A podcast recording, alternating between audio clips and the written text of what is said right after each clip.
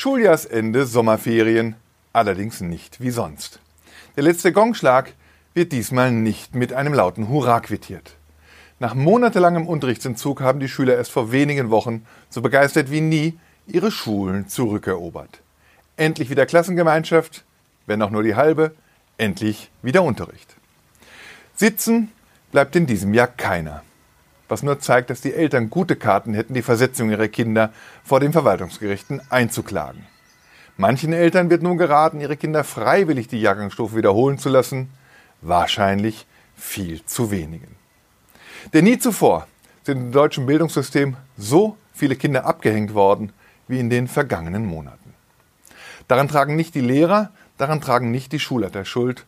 Und doch werden wir im kommenden Schuljahr brutal darauf gestoßen werden, welch hoher Anteil der Kinder in den Grundschulen, in den Unter- und Mittelstufen den Anschluss verpasst haben die so abgehängt wurden, dass sie die Lücken nicht mehr schließen können, dass sich ihre Chancen auf einen Schulabschluss mindern, der ihnen einen hoffnungsfrohen Weg ins Leben ebnen wird. Das aber ist nicht allein eine Folge der Corona-Krise. Wie in vielen Bereichen wirkt Corona auch in den Schulen nur wie ein Brennglas, das die strukturellen Probleme sichtbarer macht, das sie verstärkt. Seit vielen Jahren schon wird unserem Schulsystem ein massives Gerechtigkeitsdefizit attestiert. Ein System, in dem sich die unterschiedlichen Startvoraussetzungen der Schüler nicht einebnen, sondern in dem sie sich über die Schullaufbahn hinweg weiter vertiefen. Bis hin zu einem viel zu hohen Anteil programmierter Versager. Scheiternde Kinder aus Haushalten, in denen nicht Deutsch gesprochen wird. Scheiternde Kinder aus Familien, in denen Hartz IV vererbt wird scheiternde Kinder, die selbst engagierte Lehrer im Fernunterricht der vergangenen Monate nur schwer oder gar nicht erreicht haben. Eine bessere Digitalausstattung ist dafür keine Lösung. Dabei sind Kitas und Schulen der einzige Raum in unserer durch und durch kapitalistischen Gesellschaft, der Gleichheit verspricht. Gleiche Startvoraussetzungen, gleiche Förderung, die gleiche Anerkennung bei gleicher Leistungsbereitschaft.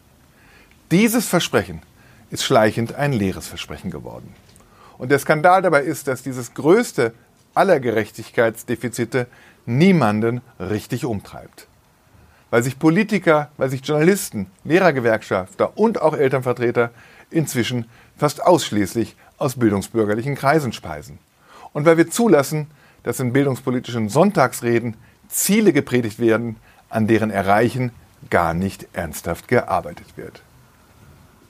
Wir kitten heute lediglich den Beton, aus dem in den 70er Jahren Universitäten in ungeahnter Zahl aus dem Boden gestampft wurden. Wo aber sind die bildungspolitischen Großtaten von heute? Fehlanzeige. Ein bisschen Kita-Anspruch hier, ein bisschen Ganztagsschule dort und immer hinken wir den gesteckten Zielen verlässlich hinterher. Weil wir in den vergangenen Jahrzehnten an den falschen Ecken gespart haben, nämlich an der Infrastruktur. Es ist aber auch schlicht die fehlende Bereitschaft, für unbequeme Konzepte zu streiten, für Konzepte, die eine intensive gesellschaftspolitische Debatte erfordern. Warum traut sich keine SPD? Warum trauen sich keine Grünen, die Ganztagsschule als Regelschule zu fordern? Warum traut sich das nicht sogar die CDU, die sich ja auf die mutige Reformpolitik des jungen Helmut Kohl besinnen könnte? Unsere Grundschulen und auch die Unterstufen der weiterführenden Schulen brauchen nichts Dringlicheres. Eine Ganztagsschule, die den eklatanten Sprachdefiziten des letzten Drittels entgegenwirkt. Eine Ganztagsschule über den ganzen Tag hinweg Abwechslung zwischen harten Fächern, Sport, Musik und kreativen Lerntechniken bietet. Eine Ganztagsschule, die Jungs vom Abtauchen in Computerspiele befreit und Mädchen aller Milieus und Religionen Lust auf Teilhabe macht. Eine Ganztagsschule, die übrigens eine ganz andere Schulgemeinschaft fordert, als wir sie in Deutschland kennen. Eine Ganztagsschule, die Brücken zwischen sozialen Gruppen schlägt, zwischen Gruppen und Milieus, die in unserem bisherigen System nach dem Schlussgong verlässlich auseinandertreiben. All das geht nicht mit Ganztagsangeboten, die in erster Linie dazu gedacht sind, Mutti und Vati den doppelten Broterwerb zu ermöglichen. All das geht nur mit der Ganztagsschule als Regelschule, für die wir unser Schulsystem vom Kopf auf die Füße stellen müssten. Unmöglich meinen Sie? Nur wenn sich niemand traut, dieses Ziel zu entwickeln. Nie war die Zeit so günstig wie jetzt, weil uns die Folgen unserer Versäumnisse in den kommenden Jahren brutal vor Augen geführt werden. Weil die Zeit reif ist, nach der Lebenslüge Deutschland ist ja keine Einwanderungsgesellschaft, die zweite Lebenslüge über Bord zu werfen, die verpflichtende Ganztagsschule sei familienfeindlich. Und einen pragmatischen Weg dorthin gibt es auch. Erstmal mit den Grundschulen anfangen, wo uns jetzt bereits ein großer Teil der Kinder verloren geht.